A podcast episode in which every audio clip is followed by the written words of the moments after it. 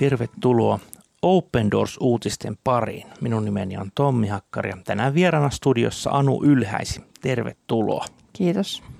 Tiesitkö, että 340 miljoonaa kristittyä kokee vakavaa vainoa yhden nimen, Jeesus-nimen tähden?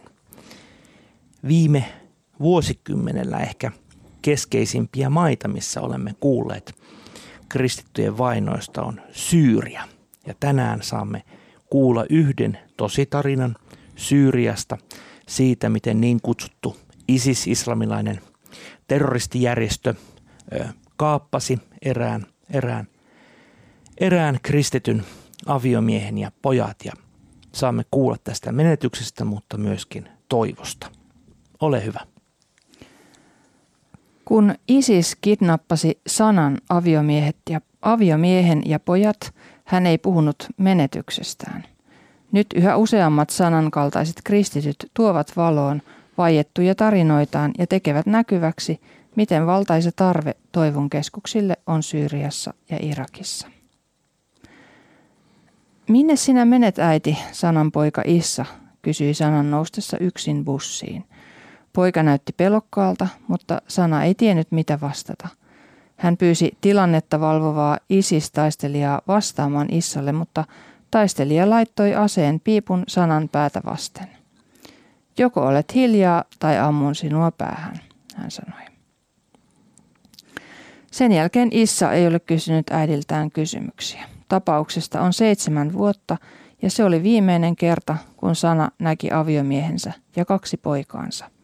Hänellä ei ole aavistustakaan, mitä heille on tapahtunut, mutta hän ei ole antanut periksi. "Ehkä joku tietää, missä kadonneet poikani ja aviomieheni ovat. Minulla on toivoa", hän sanoo.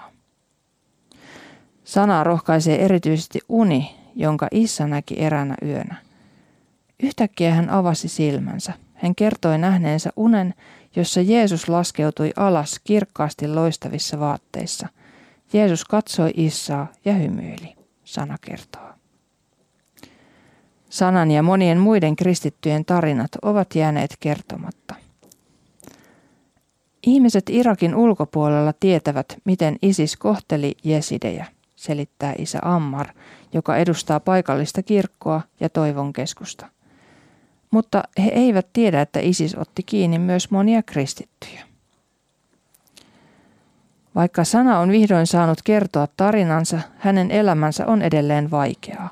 Hän on joutunut käsittelemään paitsi traumaa ja menetystä, myös vaikeaan ja ei-toivottuun tilanteeseen liittyvää häpeää. Lähi-idän maissa, kuten Irakissa, yksin eläviä naisia paheksutaan. Miehet hoitavat yleensä perheiden viralliset paperiasiat, eikä naisen ole aina turvallista liikkua yksin. Irakissa ei myöskään ole toimivia mielenterveyspalveluja, jotka voisivat tukea ja auttaa kristillisiä yhteisöjä heidän kohtaamissaan haasteissa. Taloudellinen tuki on siksi erityisen tärkeää, sillä se auttaa isä Ammaria tukemaan Sanan kaltaisia ihmisiä toivon keskuksessa. "Olemme jälleen rakentaneet paljon taloja ja kirkkoja", isä Ammar sanoo, "mutta ISIS tuhosi paljon muutakin. He tuhosivat ihmisiä." Toivon keskuksissa tarjotaan käytännön tukea, kuten oikeusapua ja pienlainoja, jotka mahdollistavat erilaiset toimeentuloa tukevat projektit. Lisäksi tarjolla on traumaterapiaa, jonka avulla monet voivat toipua sodan ja hävityksen jälkeensä jättämistä traumoista. Sanan kaltaiset ihmiset tarvitsevat kirkon täyden tuen, isä Ammar sanoo. He tarvitsevat jonkun, joka tulee lähelle ja kuuntelee heidän tarpeitaan.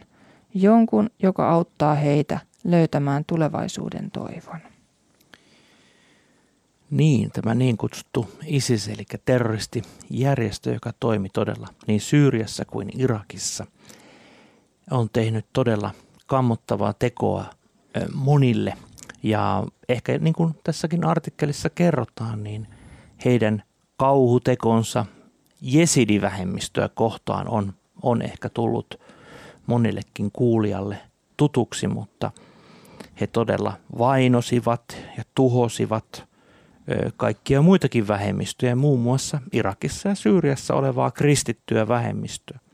olkoonkin, että he myös tuhosivat muun muassa shialaista muslimivähemmistöä myöskin tällä alueella. Eli todella ehkä tämän vuosikymmenen eräs verisimmistä ja raaimmista terroristijoukoista, joka tekee erittäin mielenkiintoiseksi meidän suomalaistenkin silmin se, että tämä terroristijärjestö oli aidosti kansainvälinen ja myös Suomesta sinne matkustettiin ja olen ymmärtänyt, että asukaslukuumme nähden hyvinkin aktiivisesti. Mm. Että tämä on kyllä, jotenkin tuntuu, että sinne ovat länsimaiset toisen ja kolmannen sukupolven maahanmuuttajamuslimit tai sitten ihan kotoperäiset kääntyneet muslimit matkustaneet terrorisoimaan, tuhoamaan, ryöstämään ja raiskaamaan syyrialaisten ja irakilaisten siviilien elämää. Synkkiä sanoja, mutta synkkä on ISISin historiakin ja tämä tarina kertoo siitä, miten eräänä päivänä Sana todella menetti aviomiehensä ja poikansa ja jäljellä on vain suru. Tuollainen perheen hajottaminen on todella rankka tapa, kyllä. Ja juuri tämä tämmöinen tietämättömyys sitten, että ovatko he vielä jossain vai eivätkö ole. Mutta silti tämä Sana sanoo, että hänellä on toivoa. Että se toivo on kyllä hyvin, hyvin vahva ja tuntuu lähes uskomattomalta, että niin pitkän ajan päästä hän voi sanoa näin, että hänellä on toivoa. Kyllä. Jos ajatellaan näin, niin tässäkin, jos ymmärsin tästä tarinasta oikein, niin tämä kaappaus tapahtui siis ihan keskellä kirkasta päivää. Aseella uhaten piippu vasten ohimoa ja sinne he katosivat vailla mitään tietoa ja sen koommin heistä ei ole kuullut. Varmasti lukuisiakin vaihtoehtoja, mitä heille on tapahtunut. Varmaan melko oletettavaa, että he ovat kuolleet, mutta on toki pieni mahdollisuus siitäkin, että he ovat jossain pakolaisleirillä kautta sitten päässeet jollakin tavoin pakoon. Mutta todella kammottava tilanne ja tämmöisessä sodan runtelemassa maassa niin hyvinkin tyypillinen tilanne. Ylipäänsä kaikilla konfliktialueilla aika tyypillinen tilanne, tieto ei kulje ja ihmisiä on kuollut valtaisia määriä, niin heidän hautapaikastaan tai olinpaikastaan ei ole tietoa. No mitä me tästä voimme oikein ajatella? Tässä ainakin minusta tässä artikkelissa puhutaan toivon keskuksista, mitä Open Doors on nimenomaan Syyriassa ja Irakissa tehnyt ja toteuttanut. Niin tämä on ihan tämmöistä konkreettista ihmisten auttamista. Autetaan totta kai, niin kuin ne saatellaan, annetaan heille hengellistä tukea, mutta erityisesti myös henkistä tukea, traumaterapiaa. Ja niin kuin tässäkin artikkelissa sanotaan, niin tämänkaltainen yksinäinen, oletettavasti leskinainen, niin on yhteisössään hyvinkin haavoittuvassa asemassa. Hänelle tarjotaan myöskin tämmöisiä mikrolainoja, joilla hän voi kenties perustaa pienen yrityksen, millä pystyy elättämään itsensä ja tämänkaltaista työtä. Ja ennen kaikkea Toivon keskus on sanansa mukaisesti myös yhteisö, joka tuo toivoa näille yksilöille. Seurakunta, Jumalan perheväki, joka auttaa näitä ihmisiä, niin kuin tämä isä Ammar tässä sanoo, että sanankaltaiset ihmiset tarvitsevat kirkon täydentuen. Ei tähän voi sanoa muuta kuin aamen. Joo, kyllä. Joo, ja se toivo on, niin kuin tämä Toivon keskuksen nimikin kertoo, niin se on valtavan tärkeä asia tuollaisessa tilanteessa, ja eihän se oikeastaan synny pelkällä hengellisellä julistuksella, vaan siinä täytyy kohdata se ihminen ja hänen hätänsä. Ja toimia sillä tavalla, kuin Jeesus toimi, että tulee siihen ihmisen tasolle ja katsoo hänen tilannettaan ja on myötätuntoinen siinä ja auttaa siinä. Niin sitten voi se hengellinenkin puoli sitten tavallaan tulla niin kuin vastaanotetuksi. Niin kuin isä Ammar sanoi, että olemme jälleen rakentaneet paljon taloja ja kirkkoja, mutta ISIS tuhosi paljon muutakin. He tuhosivat ihmisiä. Ja ihmisten kokoaminen, rakentaminen, jälleenrakentaminen, se on muuten hitaampaa. Paljon hitaampaa ja työläämpää kuin talojen ja kirkkojen fyysisen omaisuuden rakentaminen. Olkoonkin, että kyllä sekin on työlästä, mutta kyllä se ihmisen mielen ja henkisen hyvinvoinnin uudelleen rakentaminen, se on pitkä tie. Ja siihen Toivon keskukset ovat sitoutuneet ja sitä työtä Open Doors haluaa Syyriassa ja Irakissa tehdä, auttaa sanankaltaisia ihmisiä. Heitä on siellä ikävä kyllä hyvin paljon.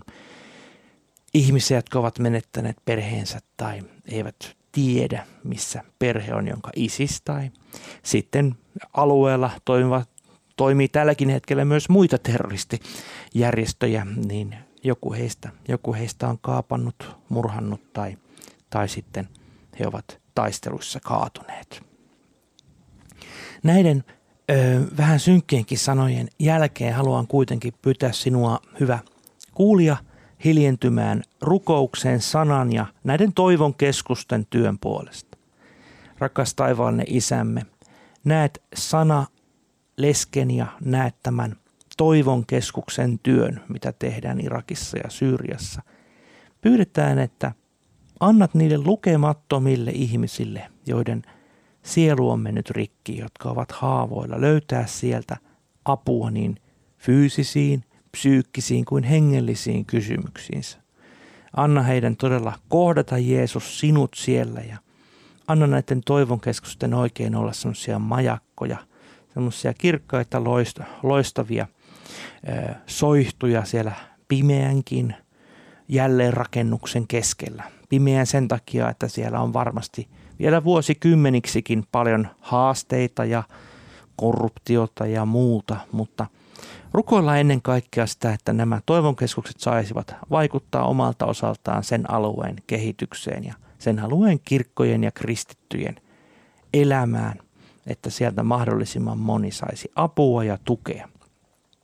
Kiitetään siitä, että näitä toivonkeskuksia myös täältä Suomen päästä olemme saaneet Open Doorsina olla auttamassa ja tukemassa. Jätetään heidät ja heidän työnsä ja isä Ammar ja muut rukouksiin, pyydetään, että varjelet heitä. Jeesuksen nimessä, amen. Tiesitkö, että lisää uutisia näistä mielenkiintoista maista, Syyriasta ja Irakista löydät osoitteesta opendoors.fi/Syyria ja opendoors.fi/Irak. Ilmaisen Open Doors-lehden saat osoitteesta opendoors.fi/liity. Ja tämän lehden mukana tulee aina rukouskalenteri. Haastankin sinua rukoilemaan päivittäin vainottujen kristittyjen puolesta. Tässä olivat Open Doors-uutiset tällä kertaa. Kuulemiin.